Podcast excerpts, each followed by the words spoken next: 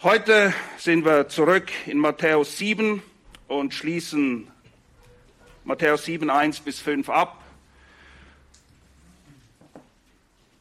Diesen sehr wichtigen Abschnitt, den ich überschrieben habe, wenn schon richten, dann bitte richtig. Wenn schon richten, dann bitte richtig. Und wir haben gesehen, es geht um Unterscheidungsvermögen. Und wieso brauchen wir Unterscheidungsvermögen? Na ganz einfach, damit wir gute Entscheidungen treffen können. Okay? Entscheidungen auf einer biblischen Grundlage. Und ich habe mich mal ein bisschen versucht, schlau zu machen bezüglich Entscheidungen. Die Wissenschaft geht davon aus, dass jeder Mensch pro Tag so um die 20.000 Entscheidungen trifft. Frag mich nicht, wie Sie das zählen. Einige denken, es seien weit mehr als diese 20.000. Wie dem auch sei, jeden Tag werden sehr viele Entscheidungen getroffen. Entscheidungen, die getroffen werden müssen. Und zwar immer wieder. Immer wieder. Wir treffen jeden Tag Entscheidungen.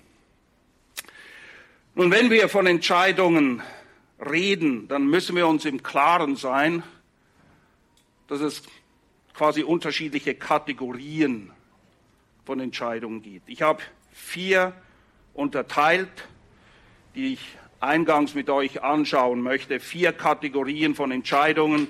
Die erste Kategorie relativ offensichtlich, das sind vermeintlich banale Entscheidungen. Was ziehe ich heute an? Was esse ich zum Frühstück?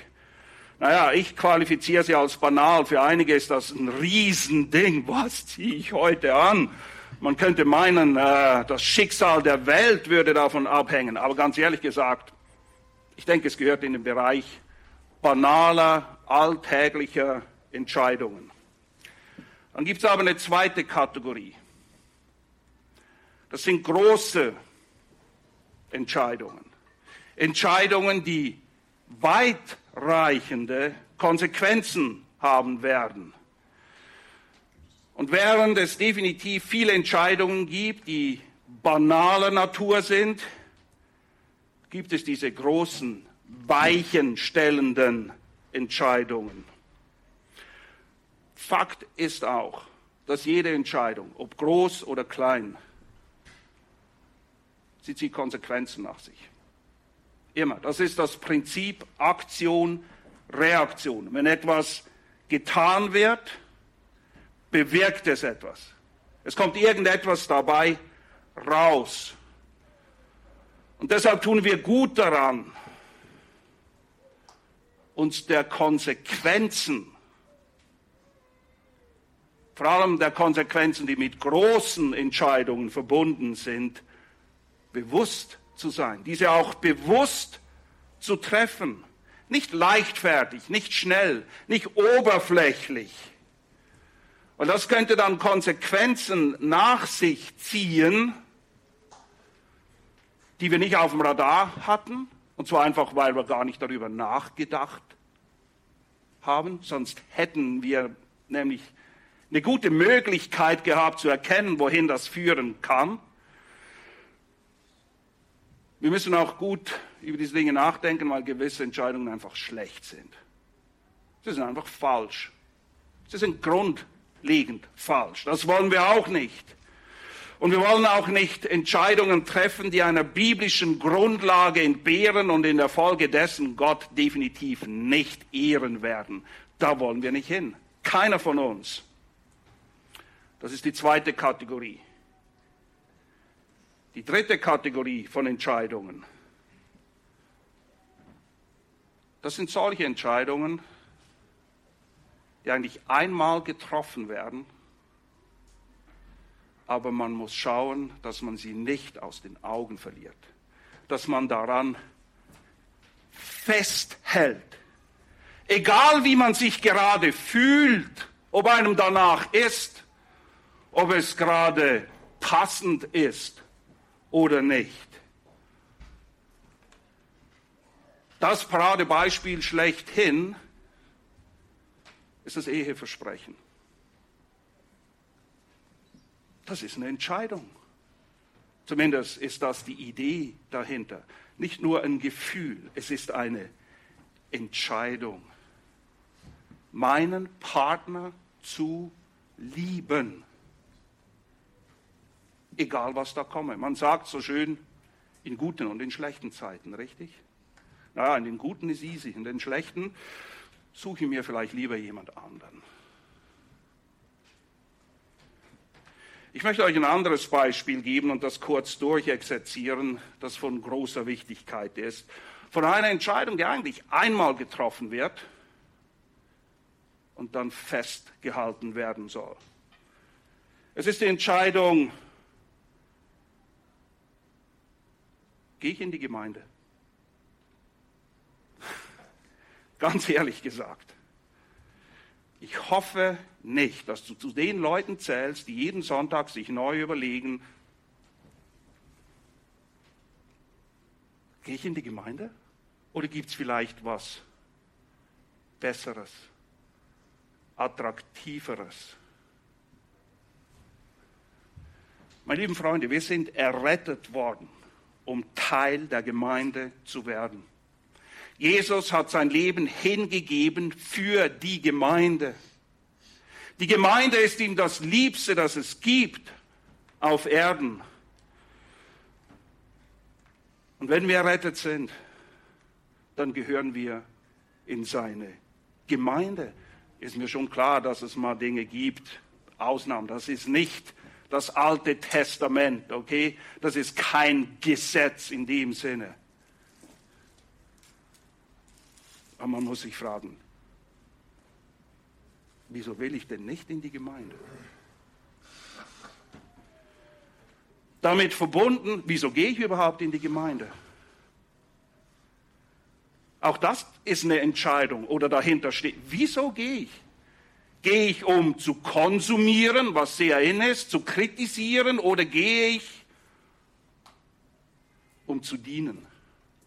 um Teil einer Gemeinde zu sein, die nicht perfekt ist und es nie sein wird, bis sie im Himmel angekommen ist. Gehe ich in die Gemeinde? Wieso gehe ich in die Gemeinde? Und wir haben es am Mittwoch in der Bibelstunde angeschaut. 1. Petrus 4, 10. 1. Petrus Kapitel 4, Vers 10 lehrt, je nachdem jeder, jeder eine Gnadengabe empfangen hat. Jeder, jeder von euch hat mindestens eine Gnadengabe empfangen. Einige mehr, aber eine hat jeder. Dient einander damit als gute Verwalter der mannigfaltigen Gnade Gottes. Gnadengaben werden gegeben, nicht damit wir uns freuen, nicht damit wir wie die Korinther angeben, wie viel wir hätten oder wie großartig wir seien. Sie werden gegeben, damit wir einander dienen. Nun, das geht nun mal nicht, wenn du alleine daheim rumsitzt. Unmöglich. Einander dienen auch diese Frage müssen wir uns stellen im Kontext mit Gemeinde. Setze ich die Gabe, die Gott mir gegeben hat, vielleicht weiß ich noch nicht, was sie ist, aber kleiner Tipp, wie man es rausfindet, man beginnt zu dienen, man schaut, in welchen Bereichen, man schaut, welches Feedback man kriegt, setze ich meine Gaben ein. Epheser 4, 14 bis 16 unterstreicht das Ganze genau und offenbart einfach, wie zentral die Gemeinde ist. Epheser 4 ab Vers 14.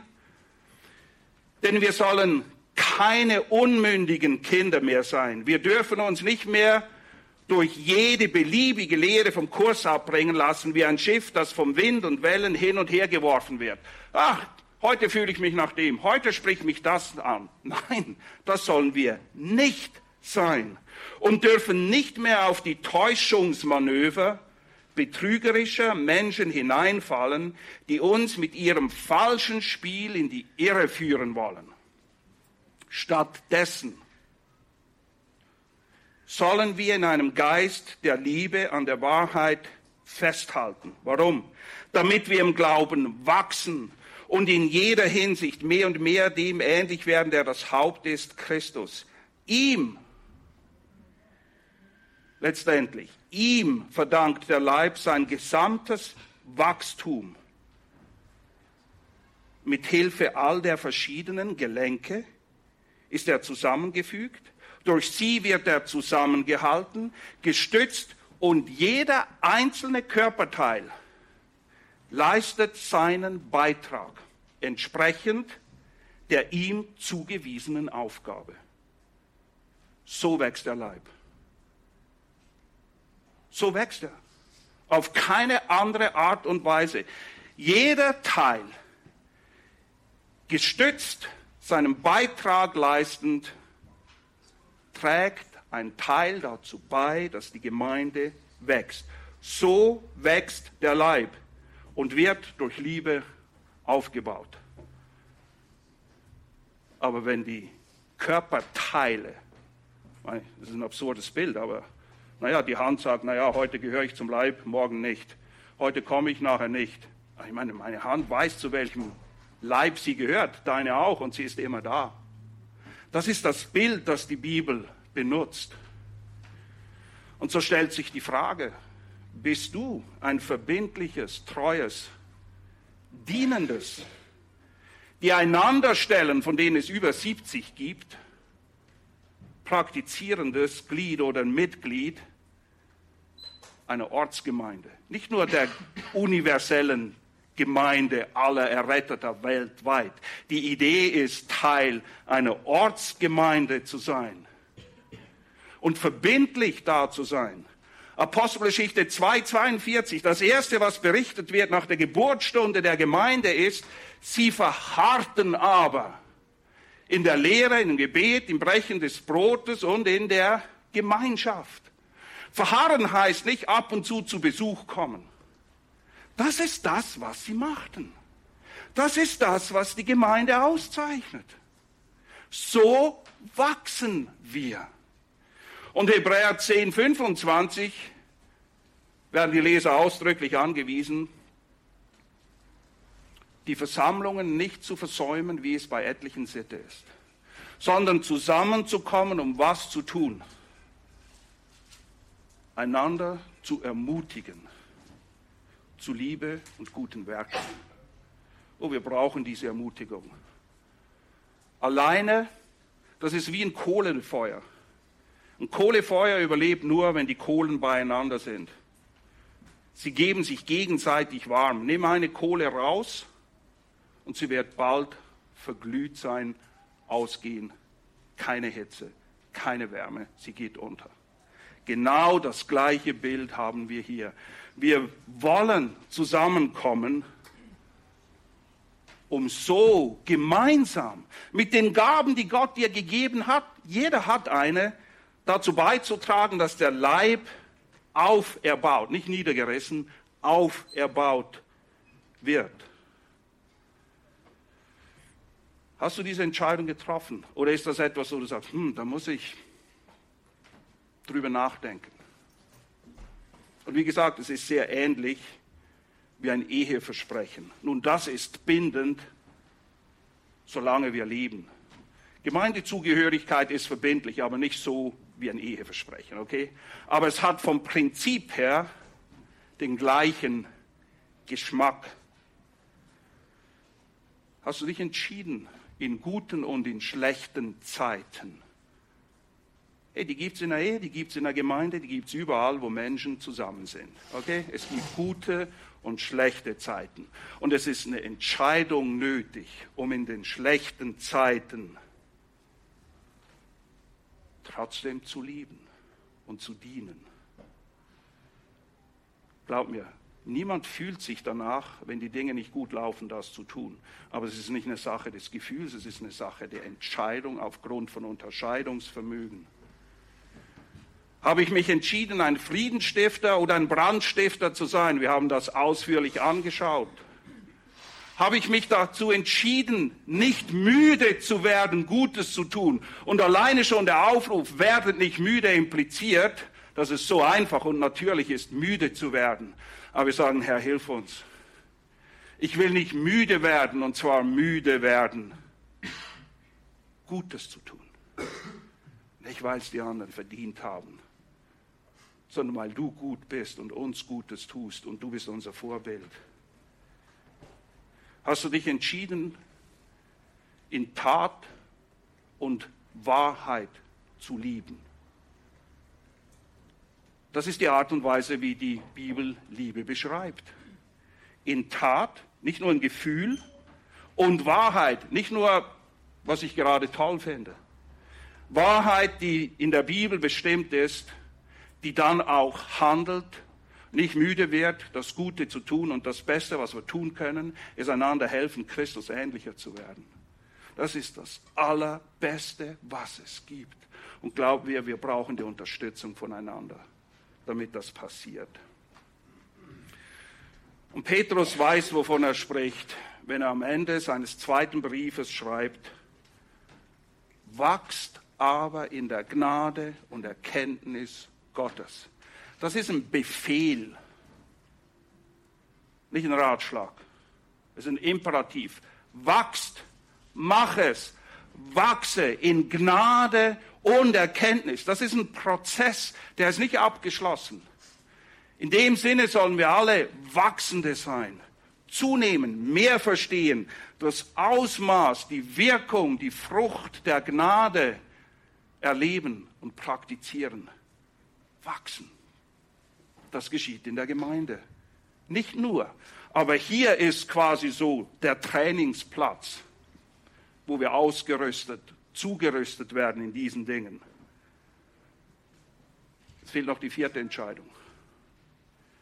Die vierte Kategorie von Entscheidung. Hm. Keine Entscheidung treffen ist auch eine Entscheidung. Keine Entscheidung treffen ist auch eine Entscheidung. Keiner, niemand kann sich davor drücken, auch wenn er meint, es tun zu können oder es gerne möchte. Die Bibel lehrt, euer Ja sei ein Ja und euer Nein sei ein Nein. Punkt. Dazwischen gibt es nichts. Und Jesus drückt es selbst in seinen Worten wie folgt aus in Matthäus 12, 30. Wer nicht mit mir ist, ist gegen mich. Und wer nicht mit mir sammelt, zerstreut. Es ist entweder oder. Wer nichts macht, macht nicht nichts. Er ist gegen Christus, er zerstreut. Versteht ihr das? Wir können uns nicht vor Entscheidungen drücken. Wir können uns das einreden, aber de facto funktioniert das nicht. Es funktioniert einfach nicht. Nun, letzten Sonntag habe ich euch aufgezeigt, was nötig ist, um gute biblische Entscheidungen zu treffen, nämlich ein fundiertes, gesundes Bibelverständnis, damit wir einen klaren, verbindlichen, ewigen Maßstab haben, welches ist das Wort Gottes. Denn wo dieser fehlt, kann leicht, wie man so schön sagt, das Worst-Case-Szenario, das Schlimmste, was man sich ausmalen könnte, passieren, wenn kein Unterscheidungsvermögen da ist. Das Schlimmste ist zu meinen, ich diene Gott, zu meinen, ich erfülle seinen Willen. Aber Tatsache ist, ich spiele für das Team Teufel. Das ist das Worst-Case-Szenario. Deshalb nur kurze Erinnerung, Psalm 139. Herr, zeige auf, ob ich auf einem Weg der Mühsal bin und leite mich auf ewigem Weg. Und meine Freunde, ich bin überzeugt, niemand will für das falsche Team spielen. Das ist nicht, dass wir morgens aufstehen und sagen, na, heute wechsle ich mal die Mannschaft. Nein, ich bin überzeugt, niemand will das. Und trotzdem kann und wird es der Fall sein, wenn unser Unterscheidungsvermögen mangelt. Es ist unabdingbar. Deshalb müssen wir wachsen in Gnade und Erkenntnis, wie es Petrus sagt. Deshalb müssen wir alles daran setzen, diese unheilvollen Szenarien, diese Worst-Case-Szenarien zu vermeiden oder falls sie schon da sind oder im Begriff sind, sich einzunisten, zu klären. Wir müssen das tun, auch wenn es nicht immer angenehm ist. Und wie das aussieht, um ein bisschen Fleisch an den Knochen zu packen, werde ich jetzt das illustrieren anhand von biblischen Beispielen, und zwar negativen und positiven. So muss ich mir das vorstellen. So denkt Gott, so handelt Gott in diesen und diesen Situationen, wo es darum ging, Unterscheidungsvermögen zu praktizieren. Einige haben es richtig gemacht, andere nicht. Und das Beste ist, biblische Beispiele zu nutzen, um das aufzuzeigen, wie es sich verhält, damit wir verstehen, wann und wie. Wann und wie. Zeitpunkt und Art und Weise spielen eine Rolle. Unterscheidungsvermögen gewinnbringend praktiziert werden kann, damit es dazu dient, dass wir einander helfen, in der Heiligung zu wachsen wodurch unser Zeugnis glaubhaft wird und Gott geehrt wird. Und das passiert, indem Sünde ans Licht kommt. Sünde muss ans Licht, damit Buße getan werden kann und Vergebung praktiziert wird. Das ist unabdingbar. Die Wahrheit will in Liebe gelebt werden und in Gewissensfragen gilt es Freiheit zu gewähren den Geschwistern. Das ist nötig. Und wir müssen unterscheiden, was in welche Kategorie gehört. Lass mich mit dem Negativen beginnen, dann haben wir das aus dem Weg und dann können wir uns den positiven Dingen zuwenden. Negativ bedeutet richten im Sinn von verurteilen schlecht über andere denken, sie klein machen, um mich dabei besser und größer zu fühlen. Das ist grundlegend falsch. Und das erste Negativbeispiel, das haben wir ausführlich behandelt, das finden wir nämlich im Römerbrief. Ein Drittel des Anwendungsteiles im Römerbrief dreht sich nur um dieses Thema. Und das zeigt wahrscheinlich, wie delikat und weit verbreitet es ist. Römer 14 bis Kapitel 15, 14 geht es ausschließlich nur um Gewissensfragen. Und mein lieber Freund, ich bin nicht meines Nächsten Gewissen. Punkt. Ich bin nicht das Gewissen meines Nächsten. Ich habe dort nichts verloren. Fast zwei Kapitel verwendet Paulus darauf, das zu erklären, und er sagt es sehr deutlich. Man kann es nicht übersehen. Na, man kann es, aber es ist schwierig. Man muss sich schon richtig Mühe geben. Römer 14, 4. Wer bist du, dass du den Hausknecht eines anderen richtest? Was fällt dir überhaupt ein? Er steht oder fällt seinem eigenen Herr. Er, das ist der Herr, wird aufrecht gehalten, äh, er, der Bruder wird aufrecht gehalten werden, denn der Herr vermag ihn aufrecht zu halten. Ist nicht meine Aufgabe. Wehe uns, wenn wir uns das anmaßen. Und ein bisschen weiter unten, Vers 10. Du aber, was richtest du deinen Bruder? Ah, das scheint ein Problem zu sein. Oder auch du, was verachtest du deinen Bruder? Denn wir werden alle vor den Richterstuhl Gottes gestellt werden. Oh ja, er wird Gericht üben, weil er ist der Einzige, der es kann. Das ist nicht deine und meine Aufgabe.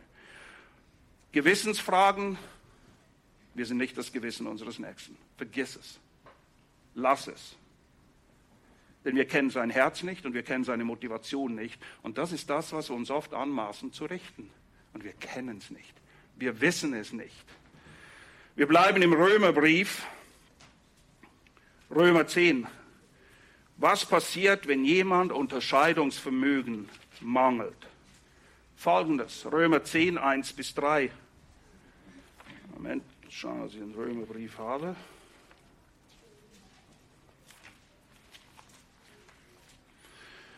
Römer 10, 1 bis 3. Brüder, das Wohlgefallen meines Herzens, Paulus spricht hier, und mein Flehen für sie, das ist seine jüdischen Brüder zu Gott ist, dass sie errettet werden. Ja, das möchte er. Denn ich gebe ihnen Zeugnis, dass sie Eifer für Gott haben. Oh ja, die machen, oh, es gibt eine Menge Leute, die haben Eifer für Gott. Das ist so. Müssen wir neidlos anerkennen.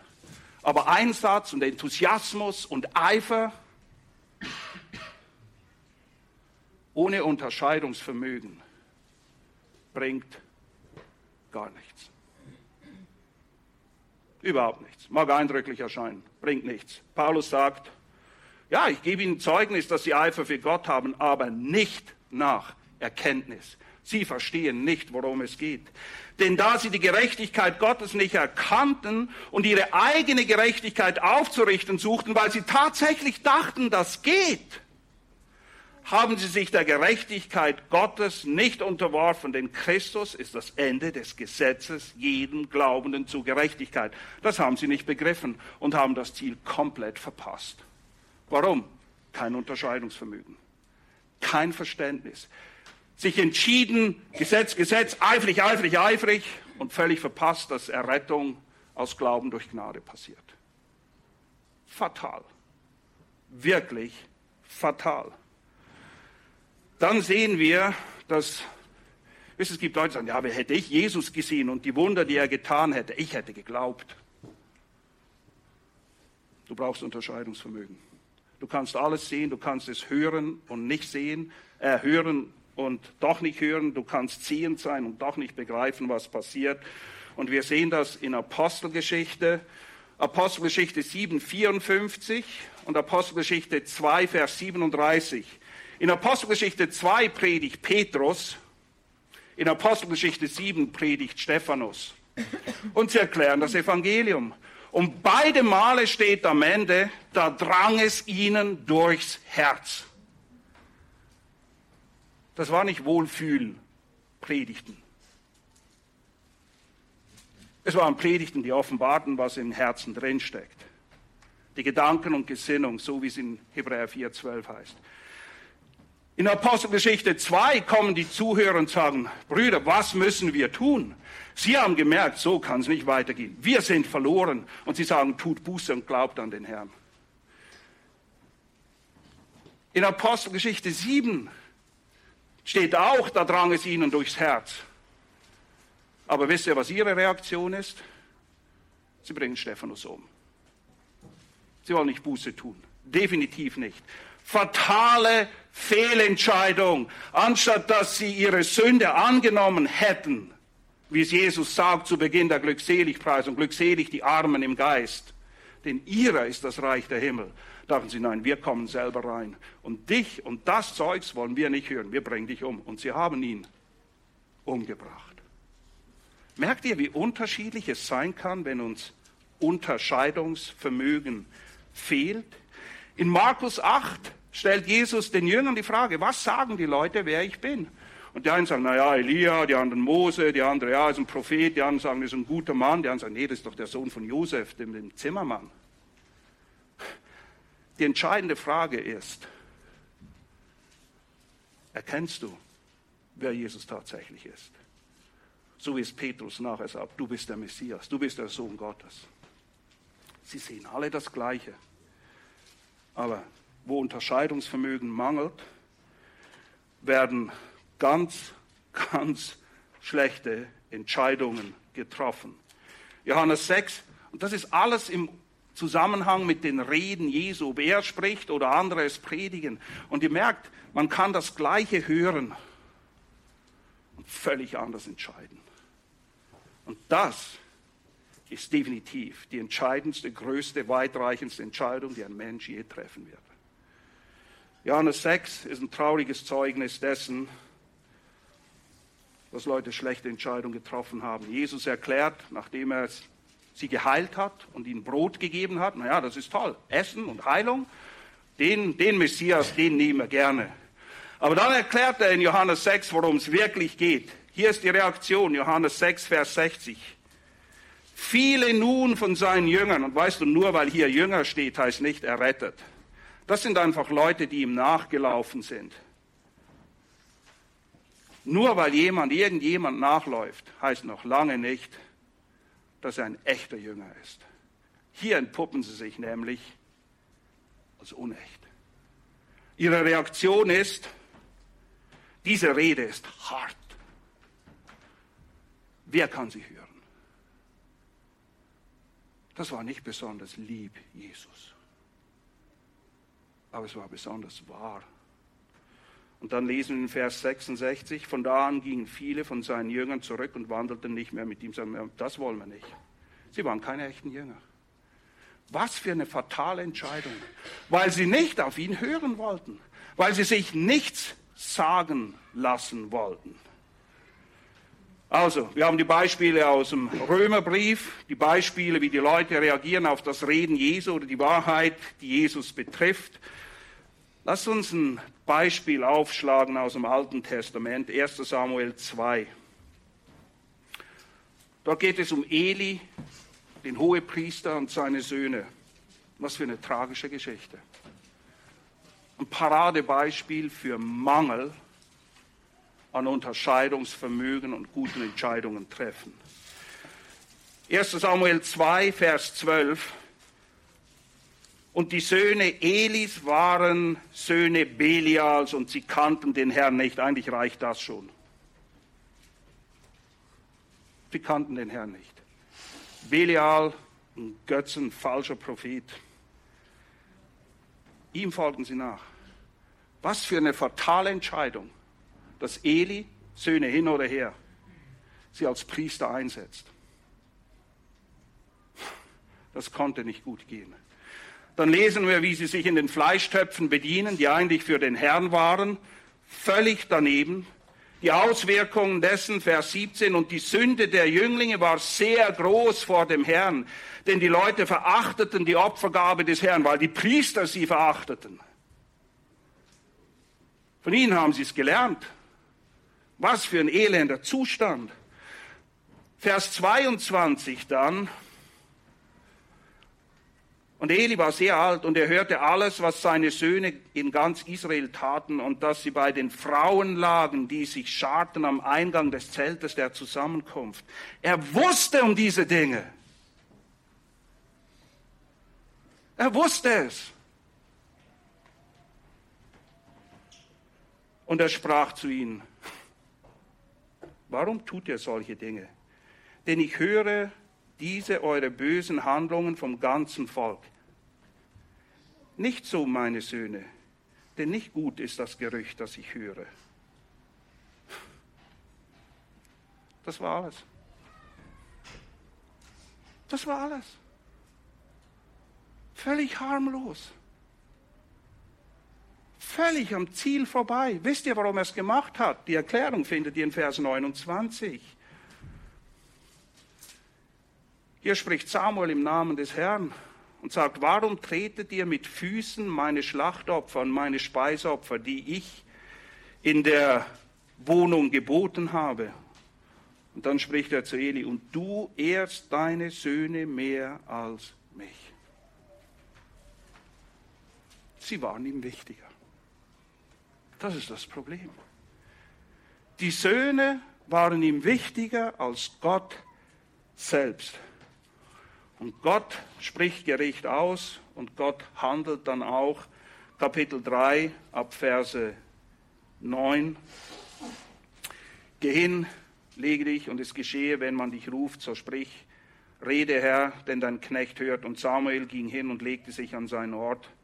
Und der Herr kam und trat hin und rief wie die anderen Male, Samuel, Samuel. Und Samuel sprach, rede, denn dein Knecht hört dieser Knecht hört. Der andere hat weder gehört noch verstanden.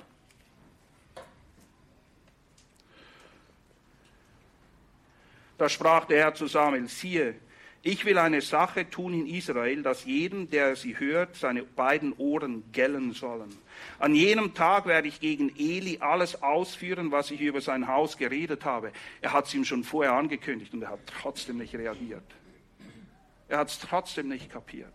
Er hat trotzdem nicht gehandelt. Ich werde beginnen und vollenden. Denn ich habe ihm kundgetan, dass ich sein Haus richten will. Ja, der Herr kann das und er wird es tun. Er ist der Einzige, dem das zusteht. In Ewigkeit, um der Ungerechtigkeit willen, die er gewusst hat, dass seine Söhne sich den Fluch zugezogen und er ihnen nicht gewährt hat. Wie elend. Er wusste es. Es war ihm klar. Er hat genug Zeit gehabt. Und Gott hat viel Geduld mit ihm gehabt. Aber irgendwann wird aus Geduld Gericht. Eli fällt rücklings vom Stuhl und bricht sein Genick und beide seine Söhne sterben am gleichen Tag. Sie haben nicht gehandelt. Sie wussten es und sie haben nicht gehandelt. Schlag 1. Korinther 5 auf. In Apostelgeschichte lesen wir oft, es kam große Furcht über alle, die es hörten. Ja, Gott nimmt Dinge ernst. Er ist lange geduldig. Aber irgendwann schreitet er ein. Vor allem, wenn wir Menschen es verpassen, unsere Verantwortung wahrzunehmen. Hier ist auch so ein Beispiel. 1. Korinther 5, Vers 1. Hier geht es darum, die Situation, die Gemeinde in Korinth. Paulus sagt, bei euch geht es schlimmer zu als in der Welt. Hat einer Sex mit seiner Schwiegermutter und ihr brüstet euch. Ihr sagt, naja, wir sind besonders fortschrittlich, weißt du, wir sind nicht so alt und verknöchert wie der Rest. Ihr rühmt euch diese Dinge, anstatt dass ihr euch in Grund und Boden schämt. Er sagt, wie kann das sein? Wie kann man so wenig Unterscheidungsvermögen haben, eine so offensichtliche Sünde als etwas Gutes darzustellen. Wie elend. Ihr seid aufgebläht, Vers 2, und habt nicht viel mehr Leid getragen, damit der, der diese Tat begangen hat, aus eurer Mitte weggetan wird. Oh ja, sie waren aufgefordert zu handeln. Und dann beschreibt er nachher, wir müssen ein bisschen zusammenfassen, er sagt in Vers 6, euer Rühmen ist nicht gut. Wisst ihr nicht, dass ein wenig Sauerteig den ganzen Teig durchsäuert? Fegt den alten Sauerteig aus, damit ihr ein neuer Teig seid, wie ihr ungesäuert seid. Er sagt, wenn du Sünde tolerierst, offensichtliche, klare, eindeutige, wir reden hier nicht von Gewissensfragen, und naja, könnte man so oder anders sehen. Das ist offenkundig muss nicht darüber argumentieren, Sünde. Was passiert, wenn dieser Sauerteig nicht ausgefegt wird? Alles wird angesteckt. Der ganze moralisch, ethisch, sittliche Maßstab wird in jeder Hinsicht in den Boden getreten. Und deshalb ist Handlung angesagt. Schutz der Gemeinde vor diesem Einfluss. Und dann schreibt er, und das ist wichtig, dass wir das hier sehen, in Vers 9, ich habe euch in dem Brief nicht geschrieben, ich habe euch in dem Brief geschrieben, nicht mit Huren Umgang zu haben. Nicht durchaus den Huren dieser Welt und den habsüchtigen Räubern und Götzen dienen, sonst müsstet ihr aus der Welt. Er sagt, mich interessiert nicht die Welt. Sonst könnt ihr eigentlich, könnt ihr gar nicht mehr in dieser Welt leben. Er sagt, darum geht's nicht. Und er macht klar, worum es ihm geht. Nun aber, Vers 11, habe ich euch geschrieben, keinen Umgang zu haben, keinen Umgang zu haben. Wenn jemand, der Bruder, wenn jemand sagt, ja, ich bin auch Christ.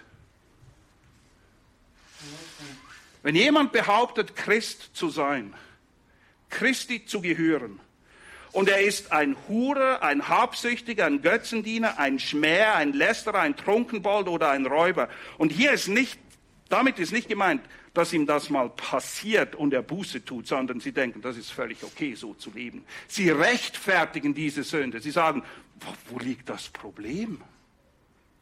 Wenn jemand so lebt und behauptet, Christ zu sein, gilt Folgendes mit einem solchen nicht mal zu essen. Und Vers 12, denn was habe ich die zu richten, die draußen sind? Das geht uns nichts an. Ihr richtet ihr nicht die, die drinnen sind, die aber draußen sind, richtet Gott, tut den Bösen von euch selbst hinaus. Wisst ihr, wer ihn hinaus tun muss? Wir. Wir können nicht warten, bis Gott sich um die Dinge kümmert. Wir können es, aber es ist nicht, was die Bibel lehrt. Wenn eine klare Sünde im Spiel ist, die Person darauf hingewiesen wurde, sie daran festhält, behauptet, ein Bruder oder eine Schwester zu sein und an klarer, eindeutiger, offensichtlicher Sünde festhält und sie versucht zu rechtfertigen, müssen wir handeln. Oh, das fühlt sich nicht gut an, aber es ist richtig. Das sind die negativen Beispiele. Hier positive Punkte. Wie gehen wir jetzt richtig damit um? Wie gehen wir an die Sache ran? Unterscheiden, ohne zu verurteilen, aber auch unterscheiden und uns nicht vor Verantwortung drücken. Folgendes. Erstens, wir brauchen Gebet. Philippa 1, 9 bis 11 betet Paulus für die Philipper, dass sie Liebe und Erkenntnis haben. Warum? Damit sie das Vorzüglichere wählen. Also wenn es etwas Vorzüglicheres gibt, muss es etwas geben, was nicht so vorzüglich ist. Hey, Hand aufs Herz, ohne falsche Demut, wenn du das Beste haben kannst, nimmst du es? Ach klar, wir sind doof, wenn wir es nicht machen. Aber wir werden es nur machen, wenn wir Unterscheidungsvermögen haben und wissen, was das Vorzüglichere ist. Erste Sache, wir müssen dafür bieten. Und die zwei Elemente, die es braucht, ist Liebe und Erkenntnis. Ohne Liebe und Erkenntnis werden wir nicht das Vorzüglichere wählen. Zweitens, um Unterscheidungsvermögen zu haben und zu sehen, wie es richtig angewandt wird, geht zu Hebräer 5 bitte. Dort geht es um das Wort Gottes. Und ich finde es so herrlich, die Bibel redet klar und deutlich, wenn wir denn hören wollen. Hebräer 5 ab Vers 11 über dieses haben wir noch viel zu sagen und es ist mit Worten schwer auszulegen, weil ihr im Hören träge geworden seid. Ihr wollt nicht mehr hören, sagt er. Ihr denkt, ihr könnt und wisst schon alles. Ihr denkt, ihr seid schon längst angekommen. Aber so sieht es tatsächlich aus. Vers 12. Denn obwohl ihr der Zeit nach Lehrer sein müsstet, habt ihr wieder nötig, dass man euch lehre, welches die Elemente des Anfangs der Aussprüche Gottes sind. Und ihr seid solche geworden, die Milch nötig haben und nicht feste Speise. Ihr seid kleine, ihr seid Babys. Ihr denkt so hoch von euch, ihr seid Babys. Sagt, wie kann das sein? Ihr müsstet längst Lehrer sein. Warum sind sie es nicht? Hier kommt die Erklärung. Vers 13, denn jeder, der noch Milch genießt, ist unerfahren, und zwar im Wort der Gerechtigkeit. Er kann es nicht gerade schneiden. Er versteht nicht, was es bedeutet. Denn er ist ein Unmündiger, ein Baby. Die feste Speise aber ist für Erwachsene. Wie wird man erwachsen? Die infolge der Gewöhnung geübte Sinne haben. Wozu? Es braucht Übung, es braucht Gewöhnung. Wir müssen trainieren. Wozu? Zur Unterscheidung. Hier habt ihr es zwischen Gut und Böse. Wenn wir nicht üben, wenn wir das Wort der Gerechtigkeit nicht verstehen, dann meinen wir Lehrer zu sein, aber wir sind Babys. Wir sehen uns als Uniprofessoren und sind noch nicht mal im Kindergarten. Das ist nichts Neues. Das war schon immer so. Wir brauchen also Gebet, wir brauchen das Wort Gottes, und dann ist so herrlich das Vorbild Jesu. Es gibt diese zwei Begebenheiten in Johannes 4 und Johannes 8. Einmal Jesus, die Frau am Brunnen und einmal mit der Ehebrecherin. Was wäre eigentlich das Richtige gewesen gemäß Gesetz? Sie hätten gesteinigt werden müssen. Gericht, sofort, jetzt, offensichtlich. Die eine hatte mehrere Männer, was völlig daneben war und nicht ging. Und die andere, zumindest sagen sie in Johannes 8, wurde auf frischer Tat ertappt. Die Frage, ich frage mich immer, wo war der Mann? Es braucht ja immer zwei. Sie haben nur die Frau dorthin gezehrt. Was für eine üble, feige Bande das war. Richtet Jesus? Er sagt ja selbst, ich bin nicht gekommen, um zu richten. So herrlich, diese zwei Begebenheiten. Die Meute erwartete, dass er den ersten Stein wirft, dass er das Urteil spricht. Was sagt der beiden? Geh hin und sündige nicht mehr. Güte, nicht Gericht. Jetzt ist nicht die Zeit des Gerichts. Er gibt ihnen die Möglichkeit, Buße zu tun und indem sie aufhören zu sündigen, Früchte der Buße zu zeigen. Was für ein eindrückliches Beispiel, wie Jesus selbst in seiner Zeit eben nicht richtet, aber Sünde beim Namen nennt und ein gutes, gesundes Urteil fällt. Nebst dem Gebet und dem Wort und dem Vorbild Jesu haben wir auch die Gemeinde Jesu. Wir kommen dazu, wenn wir in Matthäus 18 sind. Matthäus 18 geht es um Gemeindezucht. In aller Kürze, bei Gemeindezucht geht es nicht darum, Leute rauszuschmeißen oder loszuwerden. Das Ziel von Gemeindezucht ist, jemanden zu gewinnen. Und zwar für das, was gut und richtig ist. Er hat sich für etwas Falsches entschieden, weil er kein Unterscheidungsvermögen hat. Dann die Gemeinde, wenn sie in Tat und Wahrheit liebt, setzt sich ein und versucht, ihn zu gewinnen, indem sie ihm die Sünde aufzeigt und ihn oder sie zur Buße gerufen werden. Und nein, das fühlt sich nie gut an, solche Dinge. Aber keine Gemeindezucht zu üben, ist ein Akt von Lieblosigkeit sondergleichen. Es ist so, als würdest du wissen, dass dein Bruder oder deine Schwester ein Glas Gift trinkt. Man schmeckt es nicht, aber du weißt, es ist vergiftet. Und du schaust einfach zu. Du machst nichts. Das ist nicht Liebe. Das ist Elend. Das ist Elend. Das Ziel ist immer gewinnen. Und es gibt die vier Stufen. Du gehst, muss niemand anderen was sagen. Du gehst, wenn er hört, hast ihn gewonnen. Wenn ich hört, nimm Zeugen mit. Wenn er dann hört, gewonnen. Wenn er immer noch nicht hören will, sagst der ganzen Gemeinde, dass die Gemeinde für diese Sache betet und diese Person versucht zu gewinnen, umzukehren. Wenn nicht, dann heißt es in Matthäus 18,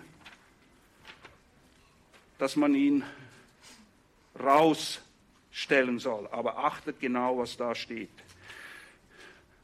Auch wenn wir unsere Verantwortung wahrnehmen, richten wir nicht im finalen Sinne von verurteilen. Denn Vers 17 heißt es, wenn er aber nicht auf sie hört, also da sind Einzelpersonen, mehrere, die Gemeinde, da geht ein bisschen Zeit, man gibt den Leuten die Möglichkeit umzukehren, wenn er aber nicht hört, so sage es der Versammlung, wenn er aber auch die Versammlung nicht hört, dann heißt es nicht, er ist ein Heide und Zöllner, sondern dann heißt es, sei er wie ein Heide und Zöllner.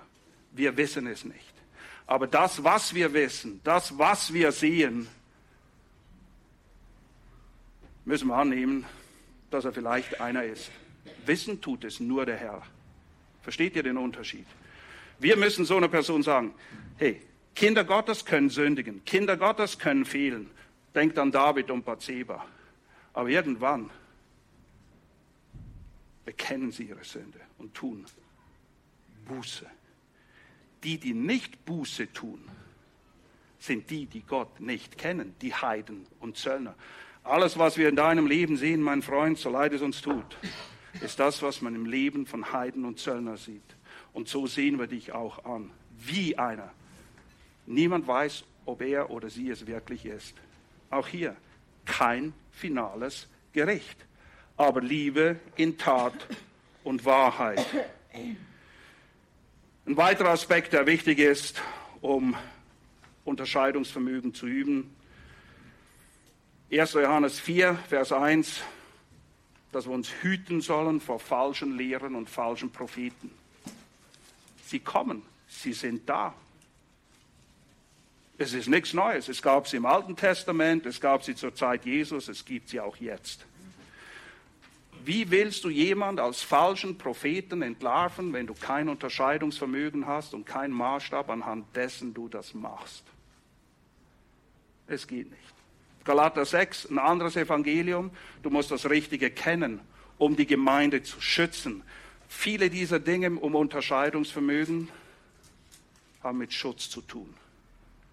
Das ist nicht eine besonders angenehme, aber eine besonders notwendige Gemeinde. Eine wichtige Aufgabe für Hirten bei Schafen, also richtige Schafe und Hirten ist Schutz. Die Schafe brauchen Schutz. Die Hirten müssen ein geschärftes Unterscheidungsvermögen haben. Die Schafe hoffentlich auch. Und wir haben nur noch zwei Punkte. Kleinen Moment Geduld, weil das ist wirklich zentral, dass wir das verstehen. Der sechste Punkt geht nämlich genau um Verstehen. Bevor wir irgendwelche Schritte unternehmen, versucht zu verstehen, worum es wirklich geht. Jakobus 1,19 erinnert uns daran, dass wir schnell sein sollen zu was? Zum Hören. Langsam zum Reden, langsam zum Zorn. Hör genau hin. Urteile nicht vorschnell. Und schau, dass du Fakten hast. Nicht Eindrücke, nicht Gefühle, nicht deine Erfahrung. Fakten. Es muss glasklar sein nicht irgendetwas anderes. Sprüche 18, Vers 13 erinnert uns, der ist ein Tor, der Antwort gibt, bevor er hört. Es gibt Leute, du kannst keinen Satz fertig machen, sie wissen schon die Antwort. Macht unheimlich Spaß, mit ihnen zu reden, oder? Man fühlt sich sehr verstanden. Wer Antwort gibt, bevor er hört. Oder Sprüche sagt auch, wer nur eine Seite hört, naja, der hat immer recht. Wenn du eine Sache wirklich verstehen willst, musst du ein ganzheitliches Bild haben. Und wenn du das alles gemacht hast, der letzte entscheidende Punkt, dann handle auch. Unterscheidungsvermögen, das nicht zu einer Handlung führt, naja, das ist nett zu haben, aber das ist nicht der Grund, warum Gott es uns gibt. Das ist nicht der Grund, warum wir darum bitten sollten. Wir haben es gesehen im Alten Testament bei Eli und seinen Söhnen. Oh, er sah schon, worum es ging, aber er hat nicht richtig gehandelt. Wir haben es gesehen im ersten Korintherbrief. Paulus sagt, ihr rühmt euch, aber ihr müsst handeln. Ihr müsst ihn aus eurer Mitte raustun. Deshalb gibt uns Gott Unterscheidungsvermögen. So gibt es Dinge, und auch hier muss ich entscheiden, für die bist du und ich verantwortlich. Wir müssen nicht den Herrn bitten, sich darum zu kümmern. Er hat uns gesagt, ihr müsst das machen, das ist eure Verantwortung. Aber dann gibt es Dinge, die sind Gottes Verantwortung und bitte lasst die Hände davon. Er braucht unsere Hilfe nicht. Er kann unsere Gewissen schon schärfen und bewegen. Wir, nochmal, sind nicht das Gewissen unserer Geschwister. Und eigentlich gilt es Folgendes zu beherzigen. Drück dich nicht vor deiner Verantwortung. Um maße dir nicht an, Gott zu spielen. Hm? Das sind die zwei Dinge. Ich muss erkennen, was ist meine Verantwortung. Und die muss ich in Abhängigkeit von ihm, in Liebe und Wahrheit wahrnehmen. Und das, was Gottes ist, mein lieber Freund, um ihn musst du dich nie sorgen. Er weiß, was er macht, wie er es macht, wann er es macht und er macht es garantiert richtig. Und ein Vers, der das auf den Punkt bringt, 5. Mose 29, 28, das Verborgene ist das Herrn unseres Gottes. Und dazu zählen nun mal das Herz und die Motivation deiner Geschwister. Das ist Gottes Sache, nicht unsere. Das Verborgene ist des Herrn unseres Gottes. Aber das Offenbarte, das heißt, das, was man sieht, Fakten, reale Dinge, das offenbart ist uns und unsere Kinder in Ewigkeit, damit wir alle Worte dieses Gesetzes tun, damit wir dem entsprechend handeln. Und so müssen wir aufpassen, dass wir uns nicht vor der Verantwortung drücken, aber uns gleichzeitig nicht anmaßen, Gott zu spielen. Und damit das geschieht, brauchen wir einander. Wir müssen zusammenkommen, um einander zu ermutigen zu Liebe und guten Werken und nicht zu Streit und Rechterei. Wir brauchen Freunde, wie es in Sprüche 27,6 heißt. Treu gemeint sind die Schläge eines Freundes, aber reichlich die Küsse des Hasses. Die, die dir immer den Schmus bringen und sagen, ach, du bist so toll und du machst alles so fantastisch, das sind nicht deine Freunde. Niemand von uns ist so gut. Keiner. Wir brauchen Freude, Freunde, die bereit sind, Schläge der Wahrheit in Liebe auszuteilen, damit wir wachsen können. Fühlt sich nicht gut an, aber ist eine gute Sache. Das ist eine gute Sache. Und wir brauchen es alle, wie es auch weiter unten in Sprüche 27 heißt, so wie Eisen Eisen schärft, schärft das Angesicht eines Mannes das des anderen. Wenn Eisen Eisen schärft, gibt es Kontakt, es wird heiß und manchmal fliegen auch Funken. Aber am Schluss hast du wieder eine Klinge, die du gebrauchen kannst. Denn ein Messer, eine Axt, eine Schere, was auch immer, die nicht geschärft ist, ist unbrauchbar. Wir brauchen einander, um im richtigen Sinne miteinander umzugehen, damit das geschieht, was Gott will. Was will er? In einem Satz, in einem Vers, 3. Mose 19, Vers 17. Du sollst deinen Bruder nicht hassen in deinem Herzen. Was hier beginnt, kommt irgendwann raus, in Form von Worten, schlimmsten Fall in Form von Taten. Sag, mach es nicht. Was sollst du tun? Du sollst deinen Nächsten ernstlich zurechtweisen, damit du nicht seinetwegen Schuld trägst. Oh, ich weiß, wir machen das nicht gerne.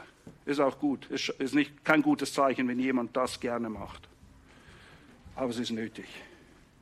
Wir machen uns schuldig, wenn wir Hass und Rechterei in unseren Herzen kultivieren. Und wir machen uns ebenfalls schuldig, wenn wir nicht versuchen, in Liebe und Wahrheit den Bruder zu gewinnen und die Dinge ansprechen. Und das alles im Vertrauen auf den Herrn, dass er uns dabei hilft, der Berufung gerecht zu werden, zu der er uns berufen hat. Lass mich beten. Vater, wir schämen uns und wir bekennen, wie leicht wir uns zu diesen Dingen hinreißen lassen, die böse sind, und wie gerne wir uns vor der Verantwortung drücken, aus welchen Gründen auch immer. Vergib uns. Bewahre uns davor, solche zu werden, wie wir in Hebräer 5 gelesen haben, Kinder, die längst Lehrer sein sollten. Bewahre uns davor, wie sie träge zu werden im Hören, dass wir denken, wir wissen und können schon alles und brauchen uns von nichts und niemandem irgendetwas sagen zu lassen. Hilf uns, dass wir gesunde Lehre verstehen und annehmen und wirken lassen an uns. Wir wollen nicht solche sein, die dauernd an der Milchflasche hängen, sondern feste Speise lieben und suchen und sie auch verdauen können durch deine Hilfe, Herr, damit wir wachsen. Und darum geht's, ja, wir wollen reifen. Herr, lass uns reifen, indem wir unsere Sinne durch Übung beständig schärfen lassen, so wie Eisen Eisen schärft. Und dazu brauchen wir einander, Herr. Segne uns als Gemeinde, dass wir lernen, so miteinander umzugehen, damit wir wirklich unterscheiden können, wie es in Hebräer 5 heißt, zwischen gut und böse.